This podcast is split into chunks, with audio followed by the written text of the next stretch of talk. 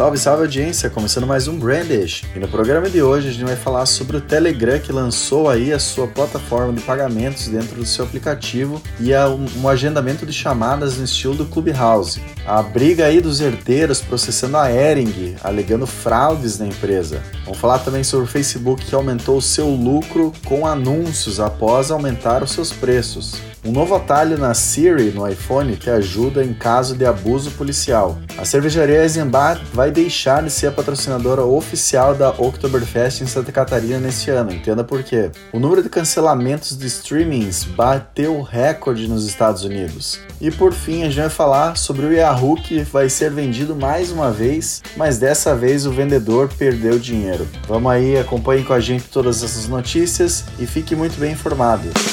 Fóssil Digital apresenta. Brandish, um papo inteligente sobre marketing, marketing digital e marcas em geral. Brandish, o seu podcast. Aqui quem fala é Bruno Bonamigo, diretamente da costa oeste do Canadá, na cidade de Vancouver, e junto comigo meu companheiro de todos os Brandish. Fala, meu querido Bruno Bonamigo, aqui quem fala é Diego Dematia, direto de Curitiba, no Paraná. Excepcionalmente, sou quase um paranaense. Pois é, rapaz, você já tá até perdendo o tu no teu sotaque, né? Não, cara, você. O, tu é sempre, né? O tu sempre esteve presente, sempre estará. Pelo menos eu não tenho o tchê, o bah. Isso aí é o pessoal lá de Porto Alegre. É, o pessoal mais calmo. Cara, e nesse dia de hoje que a gente tá gravando o Brand, teve uma notícia meio triste, né? O, o, Bill Gates aí e a Melinda se separaram, né? Ficou sabendo ou não? Sim, cara, é, os, os, ricos do mundo estão se separando, né? É, Jeff Bezos, é. O Elon, o Elon Musk daqui a pouco separa também. Mas ele tá casado com uma novinha, né? O que, que tá acontecendo, será, nesse mundo, cara? Não sei, cara. Eu acho que é, vive tanto tempo junto, aí com muito dinheiro, faz aquelas agendas que não batem, sabe aquela coisa de milionário? Ah, minha agenda não bate, uma hora eu tô na Jamaica. Não sei, cara, não sou milionário, é, velho. É, Você é pode me falar então, aí. Mais ou menos isso, né, cara? a agenda começa a não bater.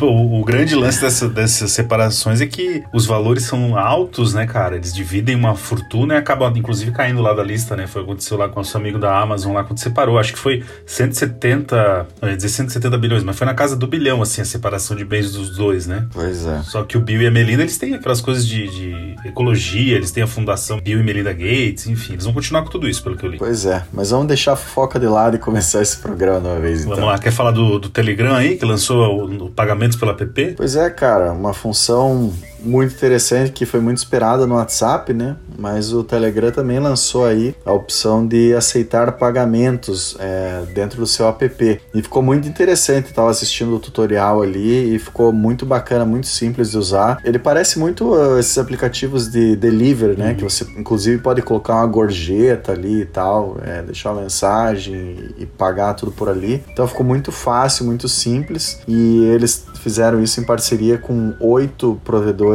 é, de cartões de crédito diferentes, então dificilmente o cartão de crédito que você usa não vai ser aceito e todas as transações são extremamente seguras porque eles não armazenam nenhum dado disso, isso vai direto para o provedor, né? Então é uma função muito bacana aí para quem também quiser usar o Telegram para esse tipo de coisa. Mas já, será que já está valendo no Brasil ou só aí fora? Porque o WhatsApp recebeu autorização, a gente comentou no branch retrasado aqui sobre isso, né? Eles não tinham recebido autorização autorização. É.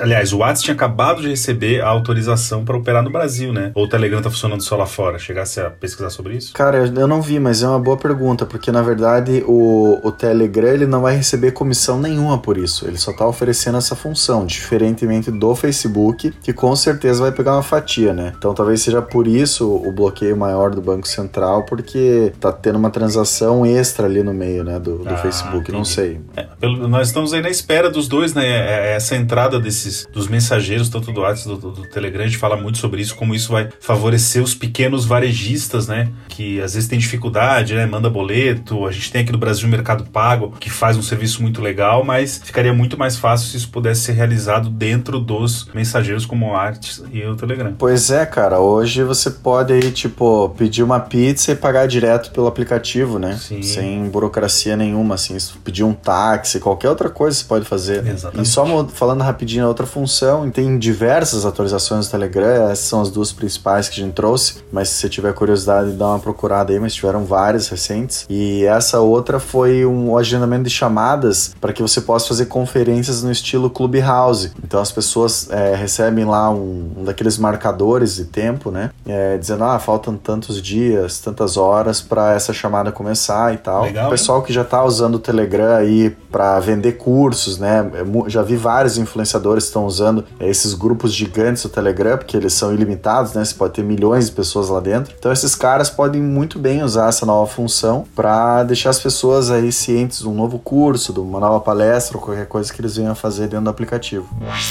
Nas melhores plataformas e em qualquer lugar do mundo, você pode ouvir o Brandish, o seu podcast.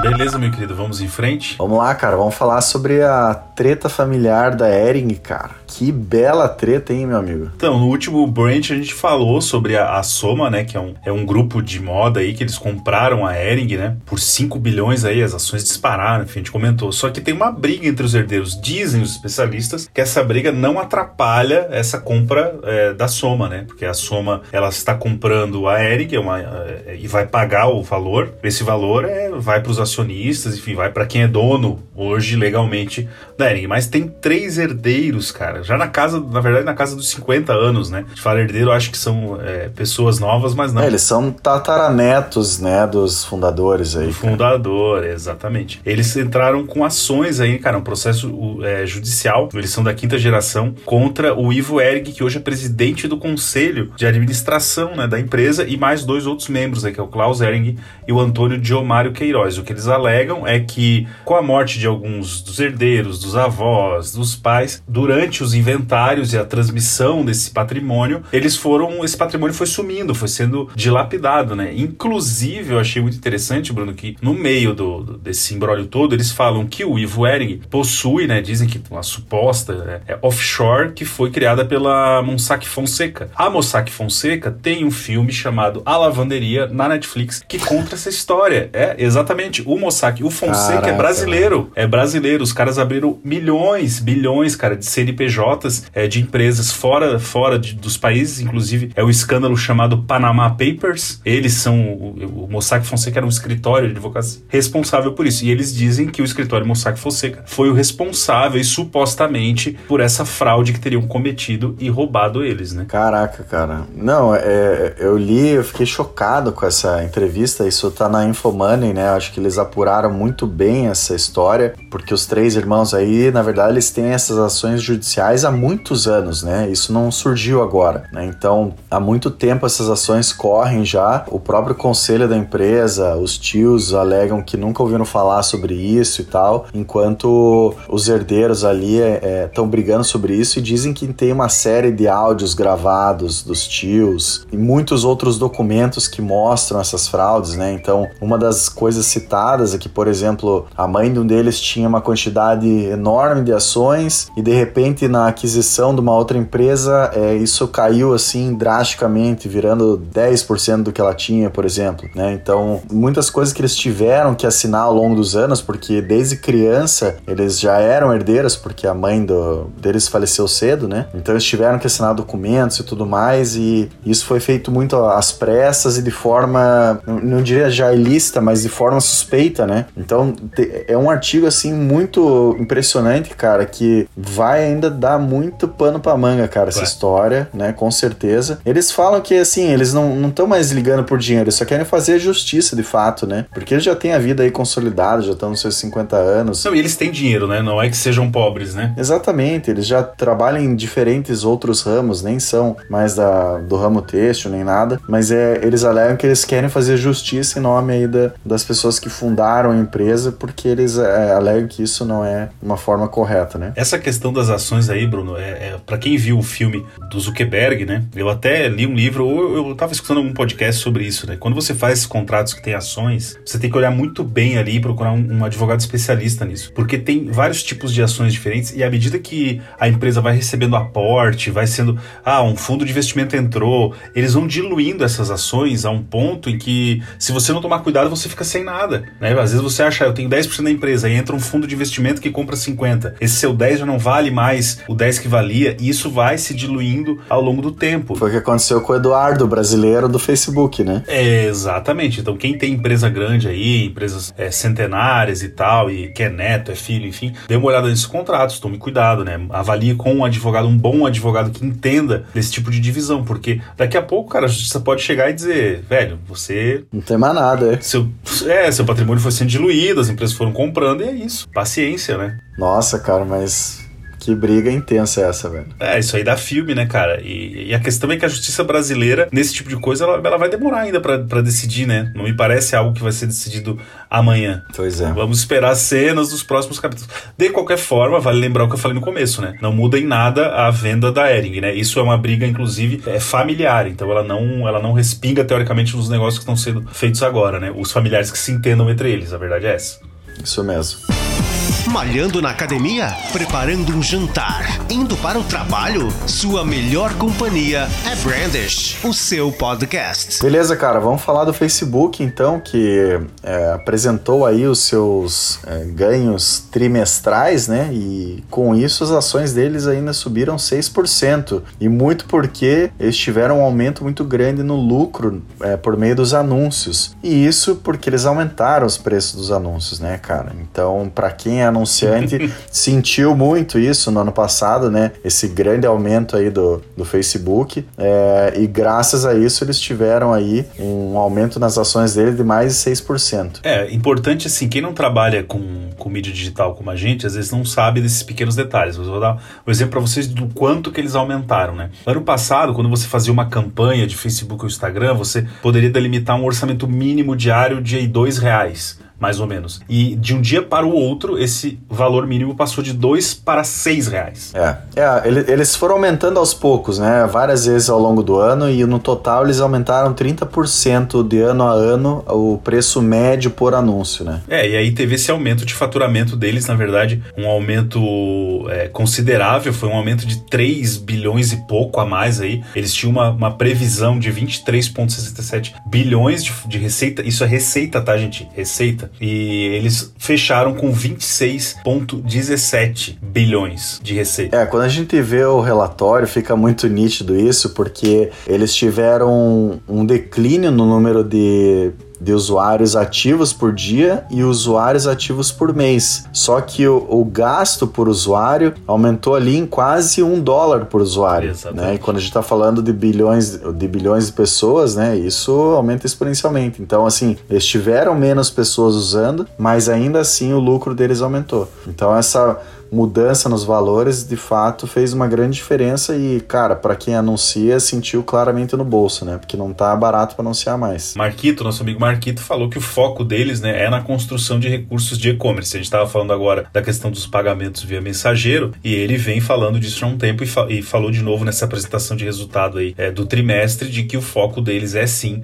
em construir recursos, inclusive melhorar aquela parte lá que tem o serviço de mercado do Facebook lá, de compra e venda meio que a marketplace é, meio que é o LX lá do, do Facebook, eles têm o foco lá, né? De venda de produto e então. Cara, eu não sei como é que tá isso aí no Brasil, mas aqui, cara, o marketplace do Facebook virou o serviço número um, cara, desse tipo de venda de usuário para usuário, assim, cara. Te confesso que eu não tenho dado assim, mas conheço várias pessoas que usam. Não posso te dizer se ele. Se ele... Aqui o Mercado Livre domina muito, né, cara? O LX é, é fez um, um, exercício de. Um exercício, um esforço de mídia muito grande aí nos últimos tempos, mas o Mercado Livre ainda domina gente já falou aqui sobre os investimentos deles em logística. Tem lugar que você compra mesmo dia você recebe, entendeu? É um negócio absurdo. Eles estão espalhando centros de distribuição, né? É que eu acho que para esse, esses tipos de transações, assim, tipo, meio pequenas e locais, sabe? O Facebook tá dominando. Então, tipo assim, ah, eu quero, sei lá, comprar um skate novo e eu vi que tem um cara aqui no meu bairro perto de mim que tá vendendo um e vou ali, troco com ele mensagem e vou lá e pego, sabe? Então, para essas coisas menores, eu vejo que o Facebook ganhou muito espaço. Lógico que tem um eBay eBay ainda que vende nesse estilo que você está comentando, tipo o Mercado Livre, né, que é muito forte, a própria Amazon e tal. Mas vejo que essas transações menores, o Facebook, cara, ganhou um espaço no mercado absurdo. Eles, é, o Zuckerberg ainda comentou, né, que eles querem melhorar aí as ferramentas para os criadores do Instagram, para que eles possam fazer dinheiro, né, também. Então, aquilo que a gente já comentou em outros programas, é o Facebook vai virar um hub de negócios, né, cara, de comércio. Ele vai deixar de ser uma rede social para virar esse hub onde as pessoas podem vender, comprar e fazer qualquer coisa relacionada com transações financeiras. É, e para quem acha que o Facebook também é só uma rede social, né, Bruno, eles também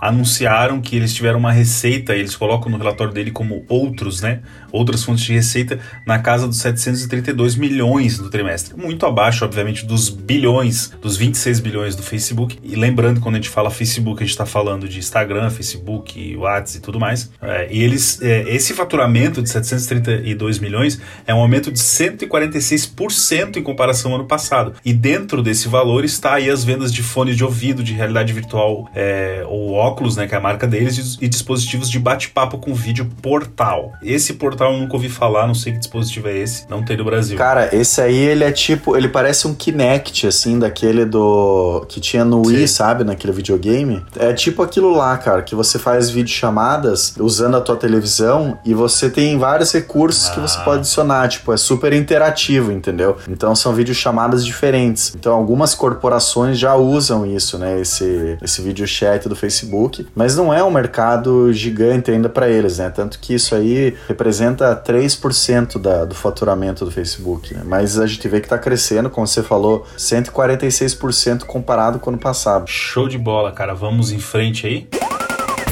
Papo inteligente e descontraído? Brandish, o seu podcast.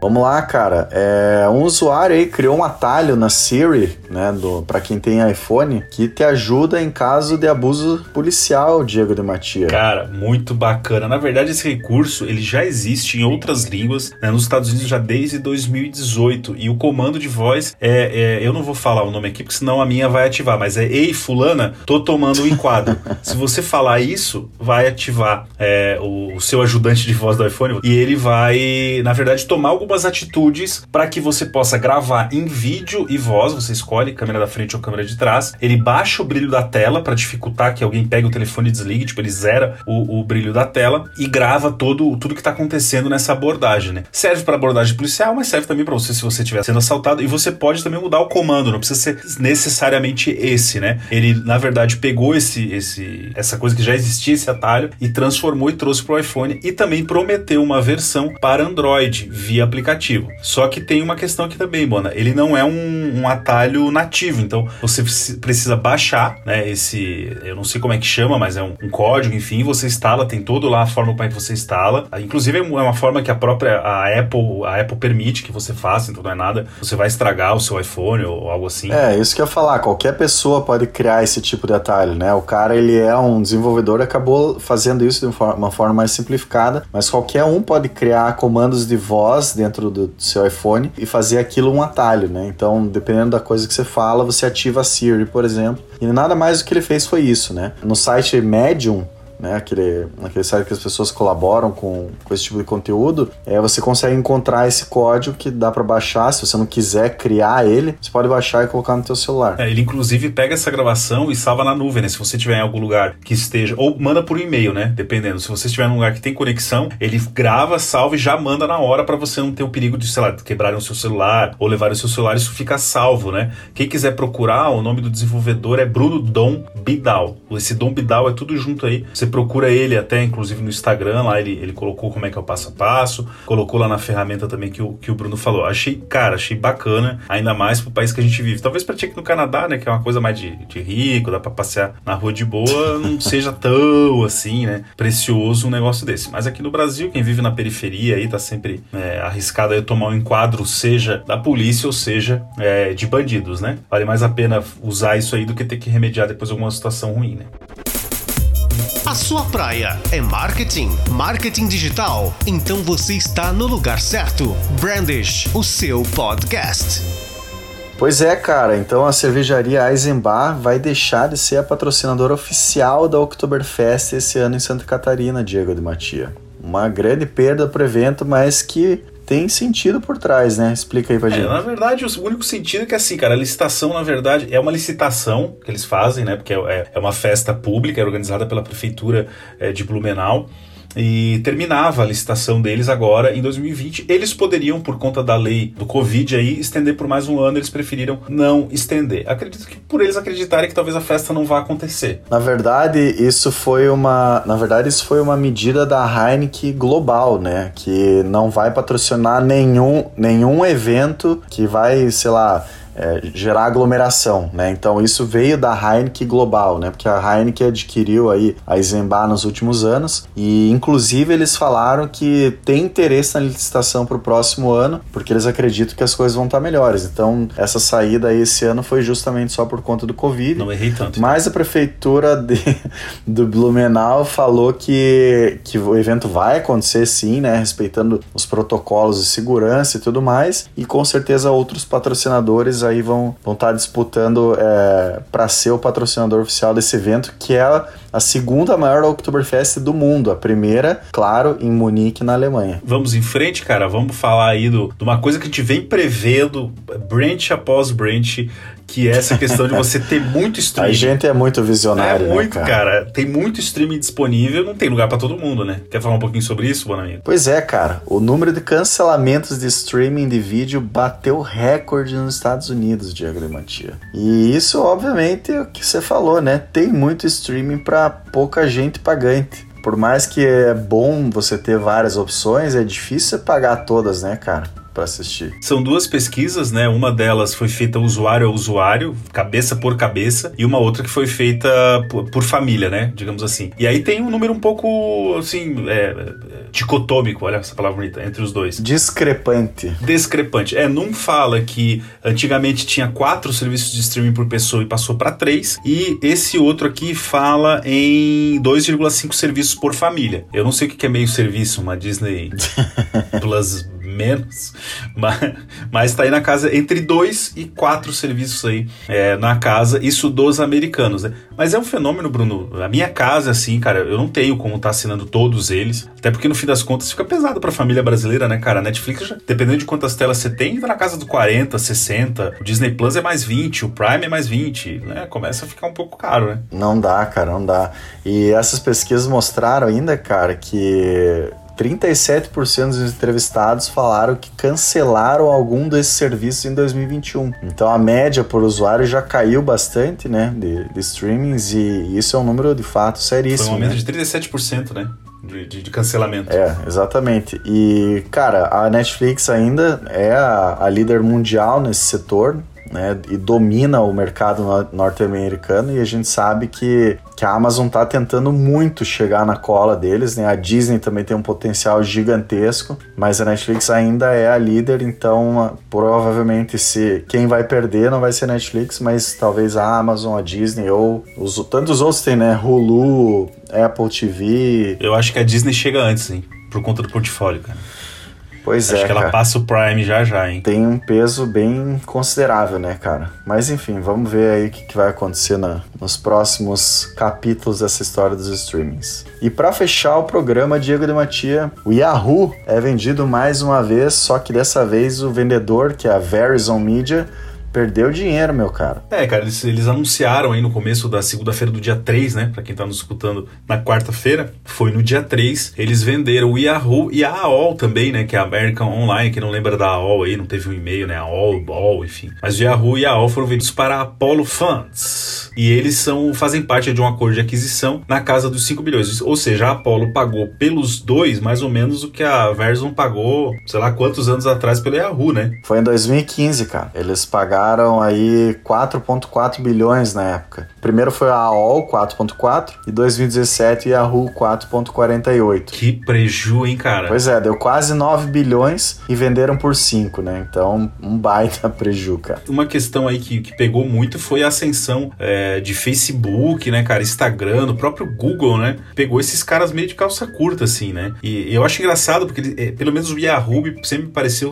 ter uma cultura mais de startup, mais rápida, e os caras caras não conseguiram acompanhar até hoje a velocidade da, da empresa do Barquito e aí e o Larry Page e o Sergey lá com o Google, né? É, isso justamente foi o que a, a Verizon comentou, né, no, no comunicado oficial, né, que eles vão continuar aí é, lutando por maior agressividade, né, de crescimento, porque a Verizon Media tem vários outros negócios, né, no mundo digital. Então eles são um dos maiores grupos de mídia do mundo, sem dúvida. Mas o Yahoo, como você bem falou, foi muito prejudicado por crescimento do Google e Facebook. Então eles resolveram tirar da estratégia de crescimento deles e focar em outros negócios. Explica um pouco o fechamento do Yahoo Respostas aqui no Brasil que a gente comentou também na semana passada. Semana passada não, né? Algumas semanas atrás, cara. Isso mesmo. É, é aquela organização de negócios para venda, né? É capaz de, cara, o Yahoo ser encerrado aí nos próximos próximos anos, né? Como um todo, não só o resposta, hum, mas é capaz de, de, numa aquisição, ele né, fazer uma, uma fusão aí que vira uma coisa só, né?